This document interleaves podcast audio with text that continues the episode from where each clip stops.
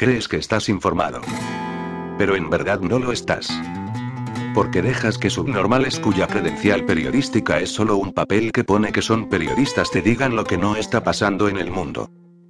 Porque no dejas que un desempleado sin nada mejor que hacer con su vida, robe artículos y de manera asquerosa los pase a formato audio escondiéndose detrás del Creative Commons.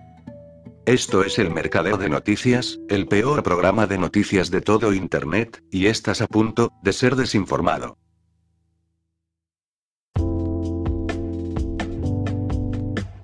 En Estados Unidos hay quien cree que el golpe de Estado del viernes en Rusia ha sido una masquirovka mascarada, orquestada por el propio ejército ruso para acercar las tropas a la frontera con Ucrania. Con el pretexto de Wagner, han acumulado fuerzas de reserva en la frontera occidental.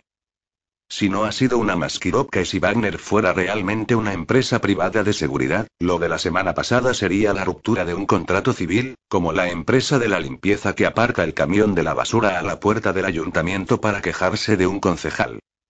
Si Wagner fuera realmente una empresa privada de seguridad, los países africanos que han contratado sus servicios deben estar temblando. Es posible que quieran hacer lo mismo en sus países respectivos. ¿Son fiables los servicios de Wagner? ¿De quién deben fiarse exactamente? ¿De una empresa privada o del ejército ruso? Si Wagner no cumple su contrato con los países africanos, ¿a quién deben reclamar? El golpe de Estado vuelve a replantear la verdadera naturaleza de esta unidad militar que, desde luego, no es como la pintan los medios occidentales, aunque tampoco es lo que parece a simple vista. Desde luego es muy posible que el detonante de la intentona haya estado en la decisión del Ministerio de Defensa ruso de integrar plenamente a la unidad dentro del ejército ruso, es decir, acabar con su autonomía operativa, que es lo que, hasta ahora, había permitido mantener la ficción de una empresa privada de seguridad. En la actualidad se mantiene la tendencia iniciada en los años 50 con la descolonización del tercer mundo. Los países sometidos se esfuerzan por escapar de los tentáculos de las grandes potencias y, para lograrlo, se acercan a países como Rusia y China, que les prestan una cobertura militar y económica. Pero ya no basta con vender fusiles. El armamento moderno es complejo y con las armas van los instructores que adiestran a los ejércitos locales en su manejo y en las tácticas modernas de combate, que son como correr en bicicleta. No hay otra manera de aprender que subirse en ella. Wagner no sustituye ni complementa a los ejércitos africanos. Los acompaña. Rusia exporta seguridad y los países africanos han comprado un paquete completo al que llaman Wagner, que tiene un precio y, muy probablemente, hasta un libro de reclamaciones. Si solo fuera un contrato de seguridad, los países africanos podrían encontrar otra empresa parecida, o incluso mejor que Wagner, por ejemplo en Estados Unidos. Pero esa empresa tendría la misma naturaleza política que Wagner y sería más de lo mismo. Un tentáculo del Pentágono. Es lo que en África están tratando de evitar. El gobierno chino acaba de dar un giro a su manual de doctrina política. Ha eliminado cualquier referencia a una ideología distinta a la de Xi Jinping, el máximo dirigente del Partido Comunista, que comienza un tercer mandato indefinido y emprende una importante reorganización institucional. Ahora el poder ejecutivo se concentra en manos de los grupos de trabajo del Partido Comunista en lugar de los ministros y funcionarios administrativos. El documento enmendado, titulado Procedimientos de Trabajo para el Consejo de Estado, ya no incluye referencias al marxismo, el leninismo, el pensamiento de Mao Zedong, el de Deng Xiaoping, Jiang Zemin o Hu Jintao. La última versión, publicada el 18 de marzo, ha reducido los 64 artículos anteriores a solo 43, con un fuerte énfasis en el pensamiento político de Xi Jinping. Otra consecuencia notable a esta revisión es que los miembros del Consejo de Estado ahora están obligados a informar cualquier decisión importante, cualquier evento importante y cualquier situación importante al Comité Central del Partido Comunista de manera oportuna. Los funcionarios de la Administración Pública tienen la obligación de rendir cuentas al Partido Comunista.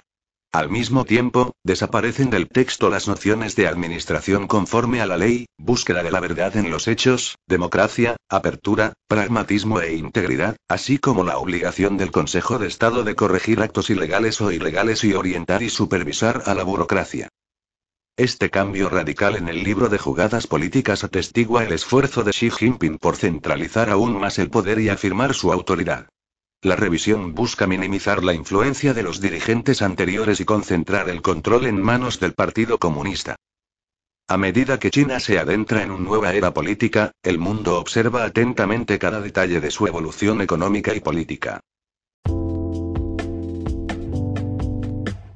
El embajador de Israel en Kiev, Michael Brodsky, ha dicho que Ucrania tiene derecho a considerar a Stepan Bandera y a otros colaboradores nazis de la Segunda Guerra Mundial como héroes nacionales. En una entrevista con el canal israelí en ruso y Ton Televisión a principios de esta semana, Brodsky dijo que Ucrania glorifica a los líderes de la Organización de Nacionalistas Ucranianos, ODUN, como héroes nacionales es un proceso que no se puede detener de manera realista. Por supuesto que no nos gustan estos héroes, pero para la mayoría de los ucranianos son héroes que lucharon por la independencia, agregó Brodsky, diciendo que Israel no debería condicionar su apoyo a Ucrania a que Kiev denuncie a Bandera y otros. Le replicó María Zaharova, la portavoz del Ministerio de Asuntos Exteriores de Rusia. Ni una sola organización que defiende la memoria de las víctimas del holocausto ha levantado una ceja ante los comentarios de Brodsky. Israel recauda miles de millones en donaciones para mantener viva la leyenda de que los judíos fueron las únicas o las más importantes víctimas del Tercero Reich. Pero a veces conviene olvidarse un poco de aquello y en interés de la rabiosa actualidad. El holocausto debe ser conmemorado no solo porque sucedió, sino para que nunca vuelva a suceder. Y no solo a una nacionalidad o una religión, sino a cualquiera, recordó Zaharova. Zaharova citó varios documentos históricos que muestran el atroz antisemitismo de la ONU y su aprobación de los asesinatos en masa nazis de alrededor de 1,4 millones de judíos en la Ucrania ocupada por los nazis. Alemania también estaba en busca de sus propios héroes en las décadas de 1920 y 1930, sostuvo Zaharova.